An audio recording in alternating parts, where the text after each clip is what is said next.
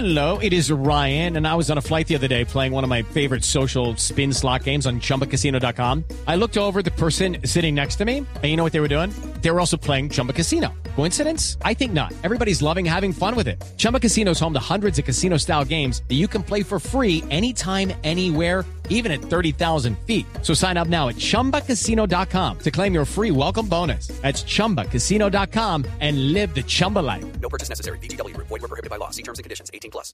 Es de todos. 12 del mediodía, 3 minutos. Es momento de actualizar las noticias en Blue Radio. Toda la información de Colombia y el mundo. A esta hora, el Frente Amplio por la Paz se reunió con la guerrilla de las FARC en La Habana a propósito de la amenaza que hicieron ah, de levantarse de la mesa de negociación o más bien de suspender el cese el fuego unilateral. Las conclusiones de esta reunión en la que estuvo, entre otras cosas, la ex senadora Piedad Córdoba, vamos allí a la isla con Carlos Barragán. Mucha atención que el Frente Ampliado por la Paz ha defendido el proceso de paz y le ha pedido tanto a la guerrilla como al gobierno que protocolicen lo que se ha acordado hasta el momento en materia de paz. Ante las denuncias de las FARC de que las fuerzas militares estarían haciendo distintos operativos en zonas donde se encuentran ellos, pues el Frente Ampliado ha pedido algunas medidas. Entre otros compromisos, piden cambiar la formación militar en las escuelas eh, por formación política, la decisión de acabar con el reclutamiento de personas en sus filas, la decisión de no continuar adquiriendo armas ni produciendo explosivos, la decisión de que el gobierno protocolice ante la mesa de la, su decisión de continuar realizando, no realizando campañas tendientes a la desmovilización de guerrilleros, la decisión de no ofrecer recompensas por comandantes de las unidades guerrilleras y la suspensión de retenes y reseñas eh, a la población civil. Quien también habló fue Iván Márquez en nombre del grupo guerrillero y le ha propuesto al gobierno una tregua bilateral previa al cese bilateral de fuegos. Es decir, hagamos un pacto de no agredirnos previamente a firmar finalmente lo que se tiene que ver con el cese bilateral de fuegos. Es la noticia que se produce hasta ahora en La Habana. Carlos Barragán Rosso, Blue Radio.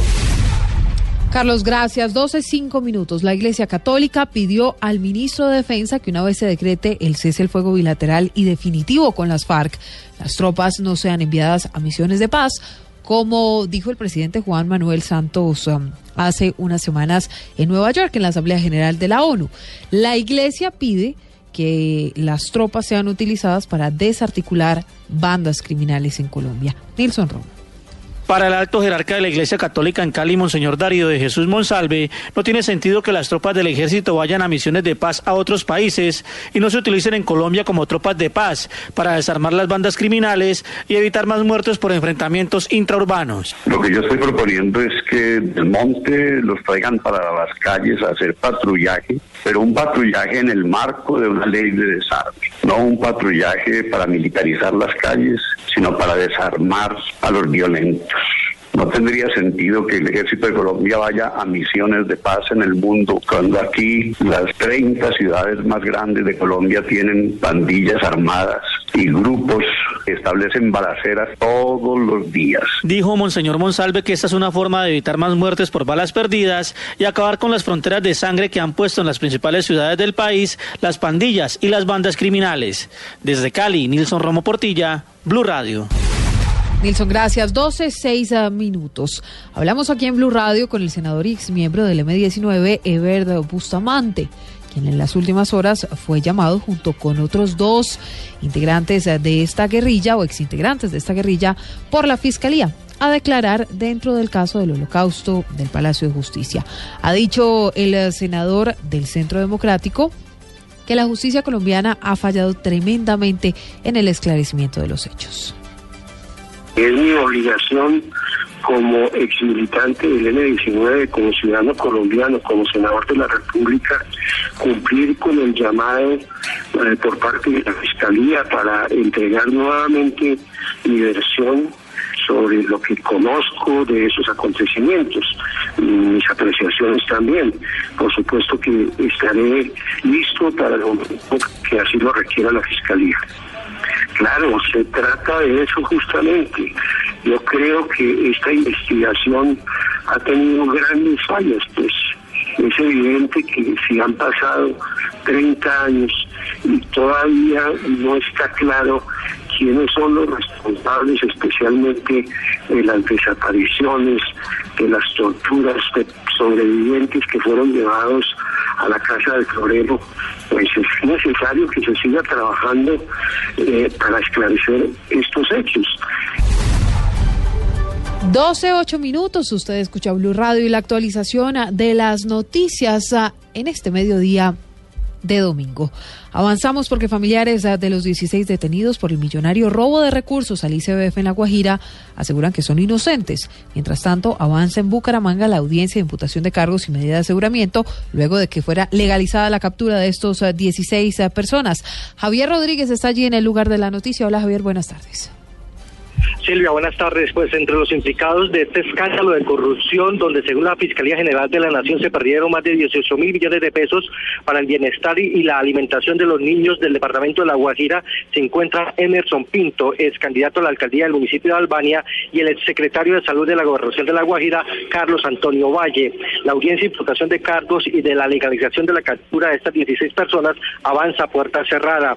Uno de los implicados, Robinson Antonio Román, quedará en libertad condicional porque regularmente en el procedimiento se le fue hecha la detención con el nombre de Robinson Antonio Ramón y en próximas eh, horas podría quedar en libertad condicional. También los familiares de los detenidos eh, han manifestado fuera de micrófonos que ellos son inocentes y que no tienen nada que ver con este escándalo que salpica al ICBF. Los abogados de los implicados en este escándalo han manifestado que no van a hablar por el momento con cualquier medio de comunicación hasta que no termine la audiencia de legalización y de captura. Cabe recordar que en este proceso de investigación de la Fiscalía General de la Nación inició ante una denuncia interpuesta ante un fiscal de la capital santanderiana contra la Fundación Un Mejor Vivir en el año 2011. Desde el Palacio de Justicia de Bucaramanga, Javier Rodríguez, Blue Radio. Javier, gracias. Nos vamos ahora al departamento de Antioquia. Las autoridades de Medellín están en alerta debido a que las extorsiones de las llamadas Convivir en el centro de la ciudad ahora se están haciendo a través de transacciones bancarias. ¿Cómo es esto, Cristina Monsalve? La modalidad que al parecer está siendo usada por los integrantes de las denominadas Convivir fue detectada por las autoridades luego de las capturas de los últimos meses y de una investigación que adelantan al respecto. Así lo manifestó el comandante de la región 6 de policía, general José Ángel Mendoza, al explicar que los delincuentes pasan a fin de mes por el recibo que certifique que los comerciantes ya consignaron el valor de lo que se ha denominado la vacuna. El accionar de la institucionalidad, entre ellos de la Policía Nacional ahora, se cambia de modelo, ya no se llegue directamente a sino simplemente una vez al mes a verificar si el recibo de consignación está. Eso lo conocemos, lo estamos trabajando. Los comerciantes de la Comuna 10 de Medellín, quienes pierden aproximadamente 57 mil millones de pesos al año en extorsiones, pidieron a las autoridades que rastreen las cuentas bancarias para que capturen los responsables de estos hechos. En Medellín, Cristina Monsalve, Blue Radio. 12, 11 minutos, el director de la Unidad de Gestión del Riesgo, Carlos Iván Márquez, reveló que son por lo menos 13 ah, las familias que han resultado afectadas por el impacto del fenómeno del niño. Por eso dijo que en este momento están encendidas las alarmas en todo el territorio nacional. Aseguró además que hay un plan de acción con policía, Fuerza Aérea y bomberos para poder suministrar todos los recursos, lo suficientes que eviten inundaciones e incendios forestales. Entre el mes de septiembre y hoy tenemos una afectación eh, que se ha dado en varios municipios eh, del país, en 92 municipios del país se han presentado 120 eventos por eh, la temporada de lluvias, de los cuales los más fuertes son los vendavales, que son 57, 39 inundaciones, y se han presentado crecientes, avalanchas y algunas avenidas torrenciales. Eso ha dejado una afectación de por lo menos de 13.000 familias, especialmente en el departamento del Cauca, en Bolívar, en Chocó, en Atlántico, en Córdoba, en norte de Santander. 12 12 minutos, seguimos con las noticias a esta hora en Blue Radio. Se cumplen hoy tres semanas de la tragedia aérea que dejó 10 muertos en la localidad de Engativá, en el occidente de Bogotá, todo luego de que cayera una avioneta sobre una panadería que ocasionó además millonarias pérdidas materiales. Allí está Juan Carlos Villani. Buenas tardes. Se trató de una marcha por las calles del barrio Luján y Villaluz, aquí en la localidad de Engativá. Los habitantes caminaron por varias calles con flores, con rezos y con pancartas. Llegaron hasta aquí, hasta el lugar de la tragedia, hasta la panadería que se encuentra prácticamente igual a cuando eh, cayó esta avioneta, completamente destruida, con escombros y con restos de la infraestructura del negocio que allí funcionaba. Hablamos con John Alejandro Vargas, el hijo de la pareja que falleció en este lamentable accidente y quien eh, asegura que su hermano de 11 años lucha por su vida en el Hospital Simón Bolívar. Muy, muy pendientes. No, ella no sabe lo que ha pasado. No, la verdad no, porque pues para mí ha sido muy difícil. Que eso yo no lo viví. Para mi hermana va a ser peor. Porque lo vivió, vio como quemarse sus papás. Yo los vi, pero no sentí ese dolor no sentí esa tragedia. Entonces, para mi hermana ahorita no es muy bueno, no es bueno decírselo porque se me puede hasta ir. Lo que denuncian los comerciantes y los habitantes del sector que resultaron afectados tras la caída de la avioneta, que ya completa tres semanas exactas, es que aún no han sido notificados de las fechas para el pago de las indemnizaciones o las ayudas que les entregarán las autoridades. Juan Carlos Villani, Blue Radio. Juan Carlos, gracias. Y además los vecinos eh, de ese barrio, del barrio El Luján, aseguran que no han recibido ayuda por parte de la aseguradora para recuperar lo que perdieron en el accidente. Pues la aseguradora no se ha pronunciado según lo que dicen pues, pues todo el mundo. Realmente sí sacaron todo eso y ya pues hay muchísima hay un foco, puede ser un foco posible de infección. Entonces, si hay pues ratones, hay animalitos que por el mismo escombro y el mismo desastre eso se produce y eso ahí se va a convertir en un foco de infección que puede pues volar por el aire y todo eso. Pero no se ha manifestado absolutamente con, con nada. Son las 12 ah, del mediodía, 14 minutos. El padre del policía que fue asesinado en las últimas horas en Bogotá aseguró desde Barranquilla que perdona a los responsables del homicidio de su hijo, Diana Comas. Para Sergio Padilla, el crimen de su hijo, el patrullero de la policía Snyder Padilla, será dejado en manos de Dios. El uniformado, que fue baleado por una menor de 16 años de edad en la localidad de Bosa, pertenecía a la institución hace cinco años, donde jugaba fútbol en el equipo de las Fuerzas Armadas. Tengo fe en el Señor, que sabe que todas las cosas se hacen es por Él. Y entonces yo le pido a aquella persona que le hizo ese mal a mi hijo, yo la perdono, porque Dios nos perdona a nosotros. Todo se lo dejo a Dios. Dios es el que lo sabe todo. Él es el Dios de que todo lo puede y todo lo sabe. Y si él nos perdonó, yo también la perdono a ella.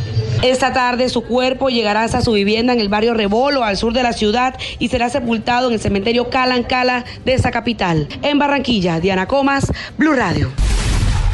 La policía capturó a un hombre en Bogotá que habría secuestrado a una niña de 14 años. Será judicializado por eh, trata de personas y delitos sexuales contra menor. La historia con Daniela Morales. El hombre de 26 años sería el presunto responsable de secuestrar y abusar sexualmente de una niña de 14 años. Este delincuente, identificado como alias Sergio, según las autoridades, abordó a la menor mientras se encontraba en las calles después de haber peleado con su mamá. El hombre habría llevado a esta niña a un establecimiento público, obligándola a consumir licor y posteriormente, según la policía, la secuestró en su residencia. Al respecto, Paulo César Cruz, jefe de investigación de la institución. Esta persona está siendo procesada por trata de personas, por secuestro y por acceso carnal abusivo con menor de 14 años. Estamos hablando que puede tener penas que oscilan entre los 13 y 23 años. La niña es, inclusive eh, obligada a consumir sustancias psicoactivas. La menor continúa en este momento bajo la protección de bienestar familiar. Daniela Morales Blue Radio. 12-16, dos muertos y 35 heridos deja hasta el momento un trágico accidente que mm, se presentó en las vías del departamento de Sucre y Bet Salazar. Los 40 ocupantes del bus que se salió de la vía que conduce de Cincelejo al municipio de Tolú, en Sucre, se dirigían a un balneario turístico en Cispatá, Córdoba. En el lugar falleció una mujer de 42 años y una menor de edad de 8. Tatiana Pérez, quien es coordinadora del evento de Colciencias, le dijo así a Blue Radio detalles del hecho. Íbamos para un evento académico en la Valle de Cispatá, lanzamiento de la marca de un producto agroecológico. estábamos en cierre del convenio. Esta gente que venía en la buceta son gerentes y representantes representantes de cooperativas agropecuarias. Los heridos han sido trasladados a diferentes clínicas de Cincelejo, algunos están con pronóstico reservado. Me cercioré de que vieran el mejor eh, bus que tenían para este, pero no fue falla mecánica, para mí fue un descuido del chofer que venía pues como entretenido hablando. La policía se encuentra en el lugar mientras se espera la evolución de las personas hospitalizadas. En Cincelejo Sucre, Ivette Cecilia Salazar, Blue Radio. Momento de la información internacional. El uh, Partido Socialista Unido de Venezuela y sus 33 uh, partidos aliados movilizan hoy a sus electores. Todo esto en un simulacro electoral nacional. Daniela. El Partido Socialista Unido de Venezuela y sus 31 partidos aliados integrados en el Gran Polo Patriótico se movilizaron hoy en un simulacro electoral nacional a un mes de los comicios legislativos que se llevarán a cabo exactamente el próximo 6 de diciembre. El ensayo de esta movilización de las bases afines al gobierno del presidente Nicolás Maduro fue pasado por eh, televisión y también emisoras estatales. Aseguran que así se demuestra una democracia participativa y protagónica. Daniela Morales, Blue Radio. Daniela, gracias. Son las 12 del mediodía, 18 minutos. Mientras tanto, vamos con la información deportiva. Dos debutantes de la convocatoria del profesor José Néstor Peckerman tendrá la selección Colombia para sus juegos ante Chile y Argentina. Daniel Torres, uno de ellos, ya está en Santiago y habló con el enviado especial de Blue Radio, con Jaime Osorio. De los 10 jugadores que ya están en Santiago, solo uno es debutante en las convocatorias del técnico Peckerman. Se trata del volante del Deportivo Independiente Medellín, Daniel Torres, que llega, según él, a aportar soluciones en la recuperación de la pelota y en la generación del fútbol en mitad de terreno. Torres recibe la convocatoria como un premio a su trabajo de muchos años. Yo creo que, lo que he estado demostrando en, estos años en el equipo en, el que estoy, ¿no? Cuando lo estuve con, con Santa Fe, ahora con, con Medellín, tratar de dar un buen equilibrio, una buena solidez y, ya pues nos pondremos a disposición de, del profe para, para saber qué, qué, quiere de mí. El otro debutante en convocatoria será Felipe Pardo que llegará a Chile el martes a las 7 de la mañana. Con los 10 jugadores que ya llegaron, la selección hará esta tarde trabajo de recuperación en el gimnasio del hotel. En la noche llegarán Zapata y Vaca procedentes de Italia y mañana lo harán Jackson Martínez, Bernardo Espinosa, Carlos Sánchez, Adrián Ramos, Santiago Arias que marcó gol con el PSB y Jason Murillo que se lesionó en su último juego en Italia. En Santiago de Chile, John Jaime Osorio, Blue Radio. Yo, Jaime, gracias. Al cierre, una información uh, de último minuto que tiene que ver con una denuncia que está haciendo el ministro de Venezuela, Vladimir Padrino. Ha dicho que naves de inteligencia estadounidenses han estado violando el espacio aéreo venezolano. Es todo por ahora, 12, 20 minutos. Ya um, pueden consultar la información en blurradio.com y arroba